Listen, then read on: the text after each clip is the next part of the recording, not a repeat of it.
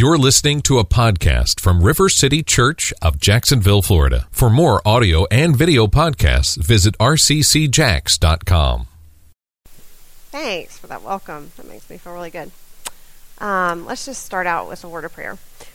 Lord, we just come to you today, just um, just wanting to hear from you, and um, we just need you to be active and involved in our lives. And um, I just pray that you you would come by your Spirit and uh, lead us in power, that you would be the one um, speaking to us today. I, Lord, I ask, Lord, that you would just open our hearts um, to the word that you have for us. And um, we just love you and thank you in advance for what you're going to do.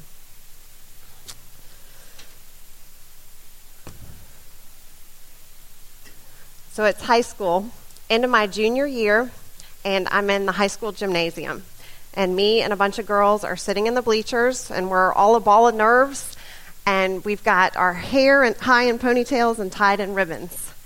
And I know what you're thinking um, that you had a burning question on your mind this morning when you woke up. What happens inside of a gym in a high school um, cheerleading tryout? So I'm going to tell us today so we can move on and go to the beach and have fun. Um, it, in front of us, there was a long row of judges, and they sat with their clipboards. And we were all in the bleachers waiting our turn to perform. And what happens is you get on one side of the gym and you run out and you do your tumbling, your gymnastics, and you're shouting and you're cheering and you're jumping just like you would do on a football field in a football game. So um, the competition was really tough for my senior year tryout. And up to this point, the first three years, I did my go to gymnastics move, which was a, a round off back handspring. And um, I wanted to go for a little bit something a little bit riskier my senior year, and my gymnastics coaches were uh, encouraging me to go for a back flip. And I'd been working on it with them for months, and I'd gotten it down in the gymnastics gym, which has springy floors, but I had never done it in my high school gym, which has hard floors, without a spot. And so all week long, everyone was watching me, you know, trying to get this flip, and I always had a friend standing there with their hand out when I would run and do it. And so, um, you know, my turn comes around, and everyone is quiet during a tryout, okay? There's no cheering except for the person that's trying out because the judges are evaluating you. So it's kind of like dun dun dun, all eyes on you. So I get on on the side I run, I build up speed, I plant my hands on the ground, I swing my legs around, and I spring off my feet, and I nailed that back flip. And everyone in the gym went wild. All the girls in the stands, I went wild, and it was just like this wonderful moment in the spotlight. And that's how I started off my senior year. It was kind of like my blaze of glory. Um, I did well. Um, I excelled at a lot of things that year. I had a good GPA. I was accepted into my top choice school. And meanwhile, um, when a couple pounds crept up on me, instead of losing the five pounds I needed to lose, I lost closer to 20. I exercised too much and ate too little, and I have this specific memory of one of my guy friends coming up to me and taking me and lifting me high in the air above his head and saying how that I was light as a feather.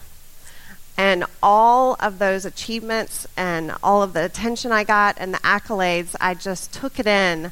And it was like I put it on like an outfit that I was never meant to wear um, the outfit of a high achiever and a good performer. Somewhere along the way, I bit into a lie. Life is about you and what you can do. That's a lot of pressure because when you perform well, things are good, but, you, but when you don't, um, things are bad. My senior year of high school, I performed well, so I was high on life, and then I left for college and everything changed. I chose a university at the top of what I could handle academically. I signed up for too many classes, and most of them early in the morning. I quickly found myself in way over my head. And instead of speaking up, up I stuffed it down. Uh, overeating became my chosen way of coping, with sleep coming in as a close second. And so I alternated between um, sleeping in and missing classes and feeling really down on myself and really depressed. And that was kind of the true me, the inner me. And then um, the other side was my good performer. And I would put that on, just like that outfit, and I would um, recommit to making up for my sins. I would study hard, I would eat well, I would exercise a lot, and drive myself like a slave. That first semester, though, in spite of my good efforts, I tacked on 40 pounds and I had a 1.9 GPA. And I just want to tell you, at this point, when I told Antley this a couple of months ago before he went on sabbatical, he was like, You gained 40 pounds? You got to put a picture up of yourself. I was like, I don't think I'm quite there yet. Um, you get the idea, though. I'd planned on nailing college like I nailed that backflip, and instead I choked. I developed a dual personality the outer one that I showed everyone, and then the inner one that was scared and in hiding. The weight and poor grades were just symptoms of a bigger problem. I didn't have an identity that was built on stable ground, something beyond myself. Here's what happens when we do that we keep ourselves center stage instead of making God our focus. And here's the mental picture that I get it's like we're in a theater and there's a stage just like this one, and there's the stage hands in the back, and they've got the spotlight, and it's like it's focused on me.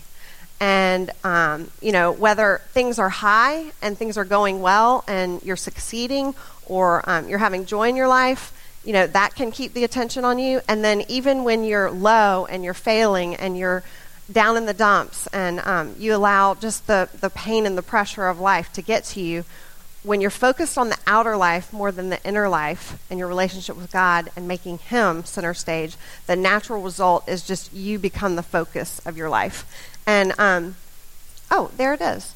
And so in diagram form, um, this is kind of what I came up with. And this is my word nerd side. I just loved that I came up with three words that started with the same letter for the top and the bottom. But I tend to overcomplicate things, so just kind of think of that as the good stuff or the bad stuff. Um, but think about, you know, I know that not everyone can relate to um, the idea of a stage, and I don't want you to, to, to think that you have to be on a stage to make yourself the, the star of your own show. Um, this could be that you just like things your own way. Um, that you tend to rely on yourself instead of God. This could be that you like to control things and you like to figure things out, or um, you like to insulate yourself from risk and from pain and keep yourself protected. Um, also, you know, it's possible to live like this without being a jerk. Because I really don't think anyone would have said I was a huge jerk. Um, it wasn't like I walked around really boastful, but when I thought about, you know, how did I live the first 20 years of my life, this is really what I came up with. The focus was on me. And my question is, where is God in this? Um, he's on the outside. He, you know, I'm, I'm making everything about me, and I'm not letting him break in and touch me in a real way and, and do something that pulls my focus off of myself and onto him. And so it's real it's possible to do this in your life even while knowing God. I was a Christian. I w- became a Christian at a young age. Um, but I would say this is how I functioned. This is an identity of, uh, excuse me, this is an issue of focus and identity. It's just where's your focus? Where's the focus of your life? And where are you taking your identity from? This is not a new issue. Um, this has been happening. This is I can't. This can't be blamed on Facebook necessarily. Um, it's been happening since the beginning of time. And today I want to look at a story um, from the Old Testament. It's about Jacob. And Jacob's story um, takes up a few chapters. It starts in Genesis 25. If you if you want to look there, you can. Um, but I'm going to summarize a lot of it for you. I will say this has become one of the most fascinating stories the more I look at it. And just to um, get you excited about it on the front end, I don't know of another story in the Bible that goes into the family dynamics quite like this one of the mother and the father and the dysfunction. And, you know, we all have dysfunction in our lives, um, but if you feel that way, this would be a great story to look at because um, there was some serious dysfunction in this, in this family. Just to give you a background, um, Jacob was Abraham's grandson. And Abraham, um, you know, had received the covenant from the Lord, and the Lord said, I'm going to be your God. I'm going to go with you wherever you go, and I'm going to make your descendants like the stars. And so Jacob had a heritage of faith, that he was a twin, and his brother's name was Esau. Now, Esau was born first. He came out of the womb first, and Jacob came out second. And it's almost like from the very beginning, Jacob was concerned with outward achievements the Bible says that he literally came out holding his brother's heel, clutching onto it. It's like he's saying, You're not going to make it out first. I'm going to be right on your heel. Um, the Bible also says that Esau, the older brother, was a hunter and an outdoorsman, and Jacob was a tent dweller, which is kind of like a homebody. And the Hebrew transi- um, translation is literally um, macho versus mama's boy. um, I, that was my attempt, a poor attempt at a joke, but I, yeah, that was my translation. Um, I like to think of this just, the Bible says literally that the father preferred Esau, the outdoor guy, and the mother preferred, obviously, the homebody because he was hanging out with her. And so it's like from the beginning, Jacob didn't really have the full approval of his, of his um, earthly father. And so you can see how that would kind of set him up for grasping at things from the beginning and wanting his father's blessing. And a lot of what Jacob did, he did through deception and cheating. And his name literally means he takes by the heel or he cheats. And so he stole his brother's birthright, he blackmailed him out of it. And then he also tricked um, Esau out of his, uh, his father's blessing. And so in this culture, it was a really big deal for uh, the father when he was getting close to dying to, to bless the eldest son. And it was kind of like, I was reading that it's almost like it put him in a special covenant relationship with the Lord. It kind of passed on that covenant relationship to the eldest son. And there's this scene in the Bible that I'll just describe quickly where basically they, um, the mother finds out that esau is going to be getting blessed by his dad and she says quick jacob go out to the field get some game i'll make it for your uh, father and you can go in and dress up like your brother because his brother was very hairy some of you probably remember this from childhood stories and so he puts on animal skins and he goes in and he presents himself to his father and he, and the father is blind at this point. And he says, "Who is that coming in here?" And he says, "I'm Esau, your firstborn son." But his father doesn't fully buy it, and he says, "Come here, I need to feel you. You know, your voice sounds like Jacob." But as he comes close, he feels his arms and he feels the hair. And he says, Okay, you know, the voice is Jacob's, but it must be Esau because the hands are the hands of Esau. And he questions him again. Are you really my son Esau? And he says, Jacob says, I am. And in that scene, it's like I can just see Jacob slipping deeper and deeper and deeper into this duality and putting on these animal skins and, and these clothes, the clothes of his brother, um, the outer life that he's grasping for and grabbing for that doesn't belong to him and, and was not the identity that God meant for him ever to have. Um, and so he, he gets stuck in that duality. I think it's safe to say that Jacob was a striver, and strivers work and grab at things that they don't have instead of resting in the gifts that they already have. And that's a good place to just ask ourselves, you know, what are we grasping at instead of resting in who we are? Um, do you feel like you have to be more than you are or different than you are? Or do you compare yourself to others around you? It doesn't have to be a sibling. Um, just, you know, people in the media, people next door.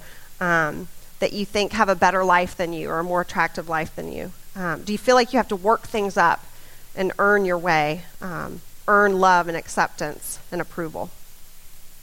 Esau finds out what his brother's done and he wants to kill Jacob. Okay? So he's just had his blessing stolen and he is ticked.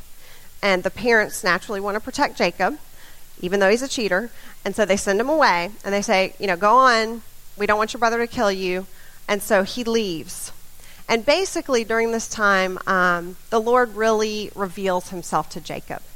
And he says that I'm going to be your God and I'm going to be wherever you go. I'm going to be with you wherever, wherever you go. And so he renews his covenant with Jacob.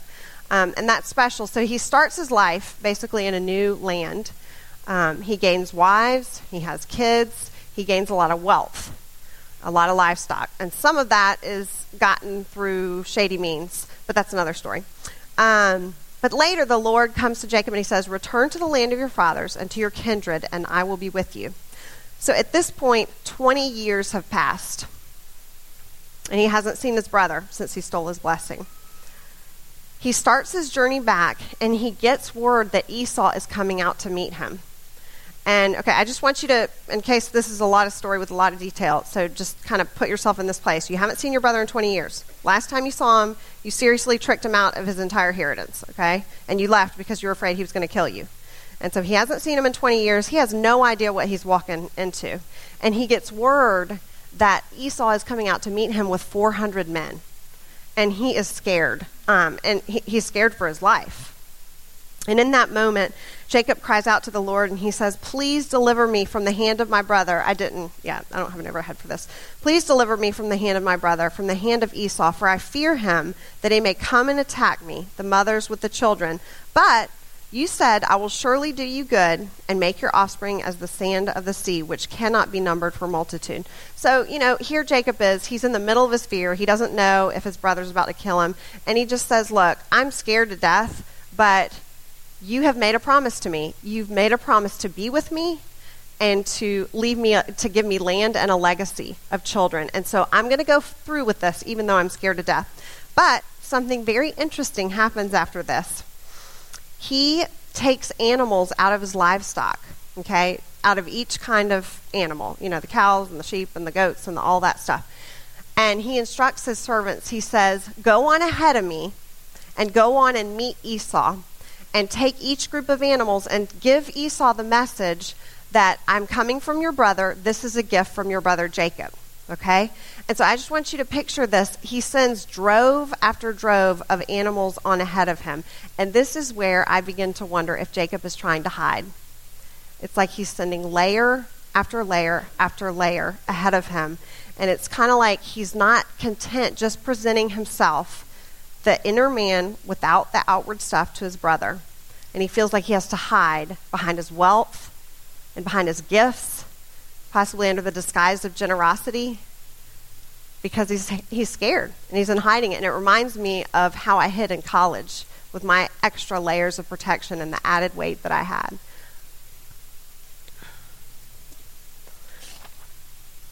So it seems Jacob is buttering up his brother and this is where I want to pick up the story, okay? Um, this is in Genesis 32, and he says, um, Jacob says, I'm, or he, he's thinking, I may appease him with the present that goes on ahead of me, and afterward I shall see his face. Perhaps he will accept me. So the present passed on ahead, and he himself stayed in the night that night in the camp. The same night he arose and took his two wives, his two female servants, and his eleven children, and crossed the ford of the Jabbok. He took them and sent them across the stream and everything else he had, and Jacob was left alone. And a man wrestled with him until the breaking of day. When the man saw that he didn't prevail against Jacob, he touched his hip socket, and Jacob's hip was put out of joint as he wrestled with him. Then he said, Let me go, for the day is broken. But Jacob said, I will not let you go unless you bless me. He's still going after that blessing. And he said to him, What is your name? And Jacob said, Jacob. Then the man said, Your name shall no longer be called Jacob, but Israel, for you have striven with God and with men and have prevailed. Then Jacob asked the man, Please tell me your name. But he said, Why is it that you ask my name? Why do you care about this stuff? And there he blessed him. So Jacob called the name of the place Peniel, saying, For I have seen God face to face, and yet my life has been delivered. There's a lot in that passage, and um, I just want to take the pressure off that we're not going to leave today fully understanding that passage. um, I want us to get a bird's eye view and a big idea of what's going on. First of all, I think it's really significant that all of Jacob's stuff passes on before him and he's left alone for a whole night in the camp. It's kind of like he came, figuratively speaking, he came to the end of himself. He was in a place of not having anything, to cover himself up with, not having any way to hide. It was just him. And that was when God appeared to him. And scholars say this was actually Jesus, which is kind of amazing to think about, but I'm just going to say it's God because it's easier for me to think that way. Um, so what happens is, you know, this man appears and they end up wrestling. And you know that somewhere along the way, Jacob realized, oh, this isn't my brother Esau coming to kill me. This is like someone other than a man. This is, I mean, he must have had a moment where he realized this is the divine. This is God. I am having an encounter with the Lord. And finally, finally, in that place where God has gotten his attention, where God has gotten him totally alone, he says, Will you bless me? Don't leave this place until you bless me.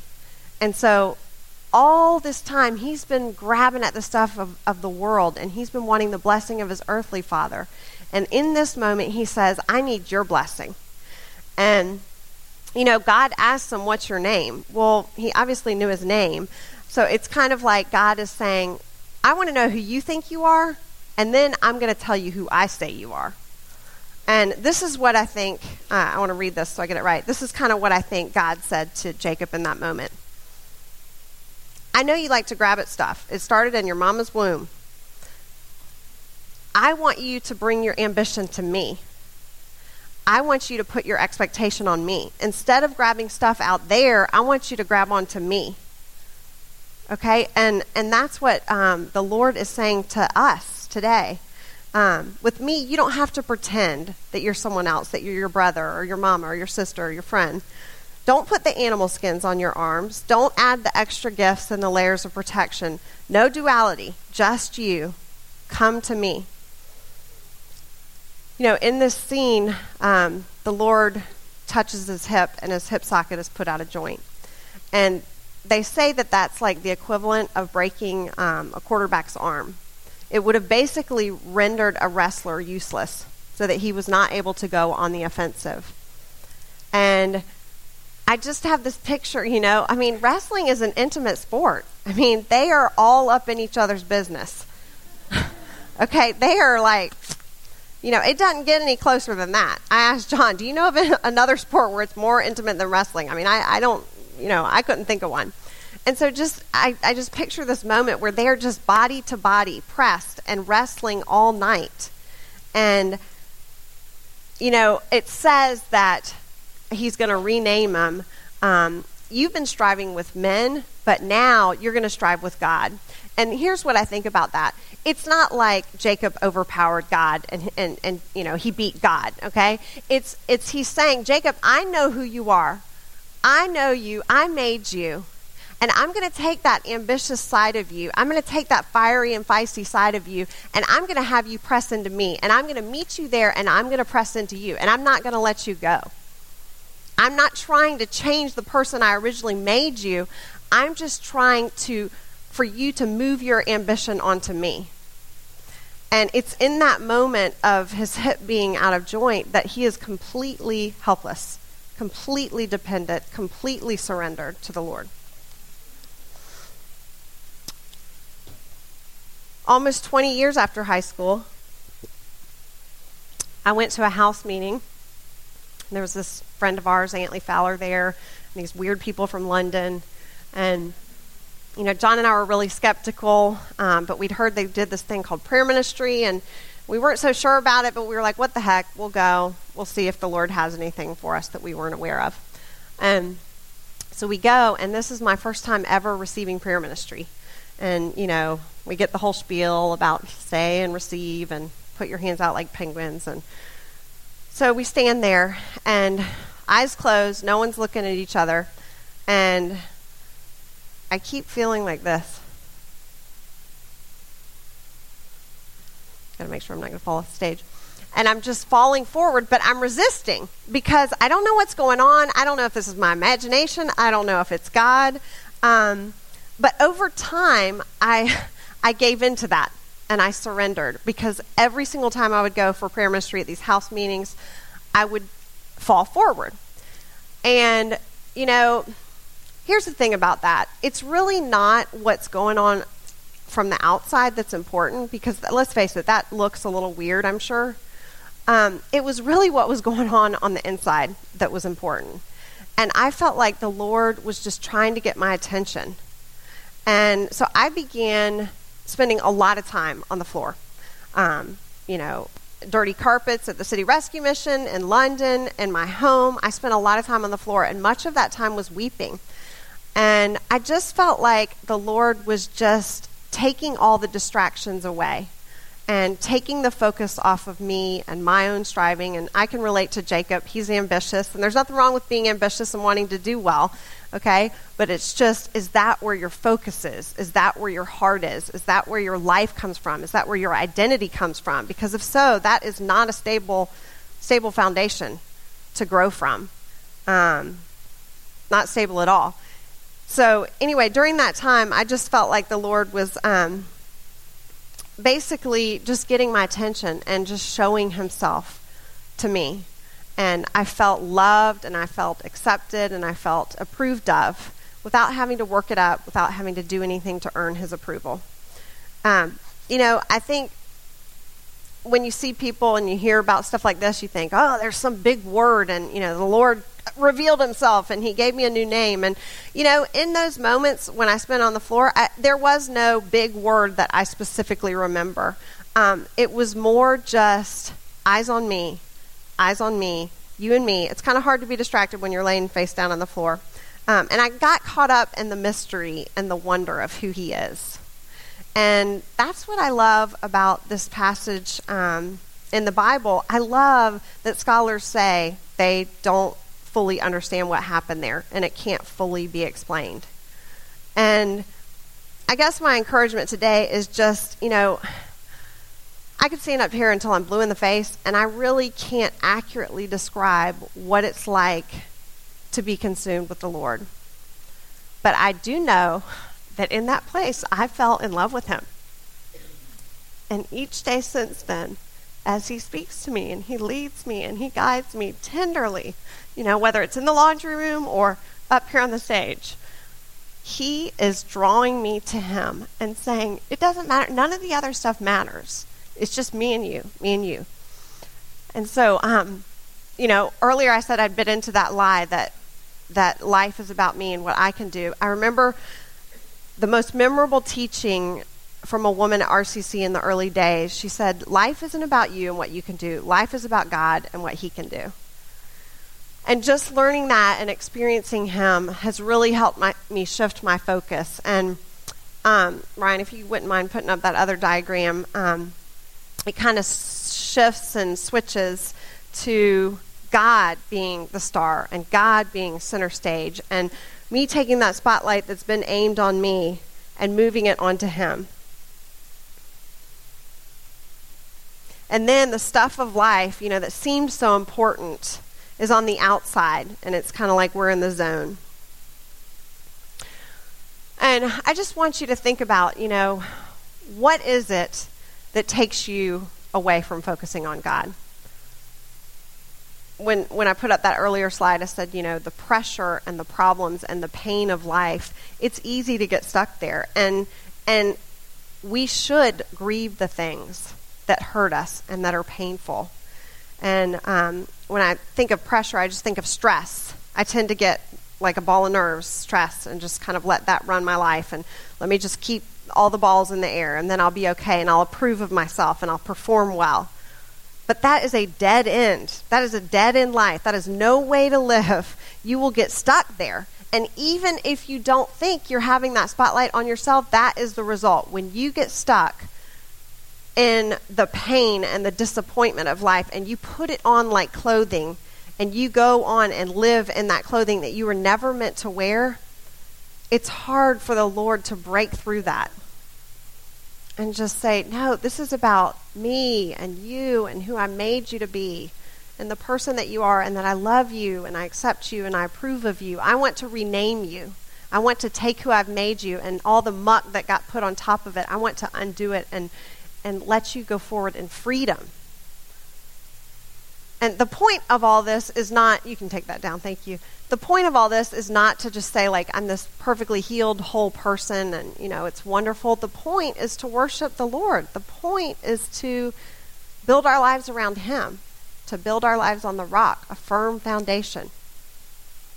And so, um, I just want you to think about, you know, what is it in life that is grabbing your attention or that you're actively grabbing for instead of grabbing onto God?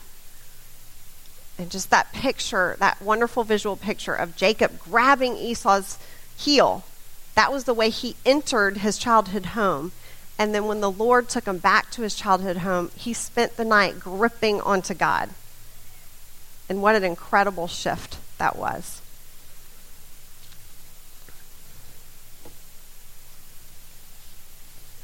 You know, sometimes in order to move forward, and put our focus on God, we have to go backwards sometimes and think about, you know, was there a place in my life where I got stuck?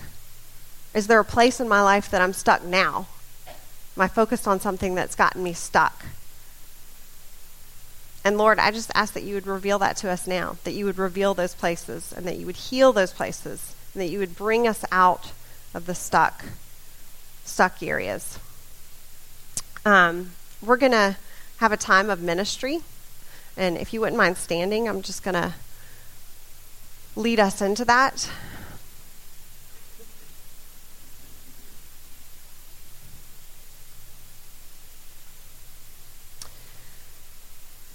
Because I was here in the very, very early days of RCC, I knew what it looked like, and none of us cared what we looked like. It was all new, and we didn't care what we looked like. And that was what the Lord did. He got me in that place of not caring if my mascara was running, not caring what other people thought. It was like He was saying, I'm, I'm going to get your attention, and you're going to take your focus off all this other stuff. And I would, you know, that's, that's where we want to be, is just seeking moments with Him as opposed to moments in the spotlight. And so, Lord, um, we just invite you here now. We just invite your presence, Lord. Come, Holy Spirit. Just fill this place, Lord.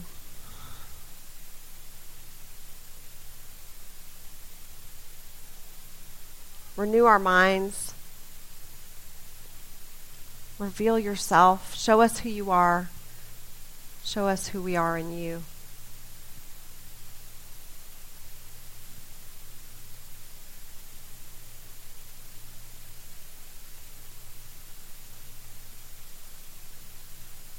Just feel like the Lord wants to surprise you today.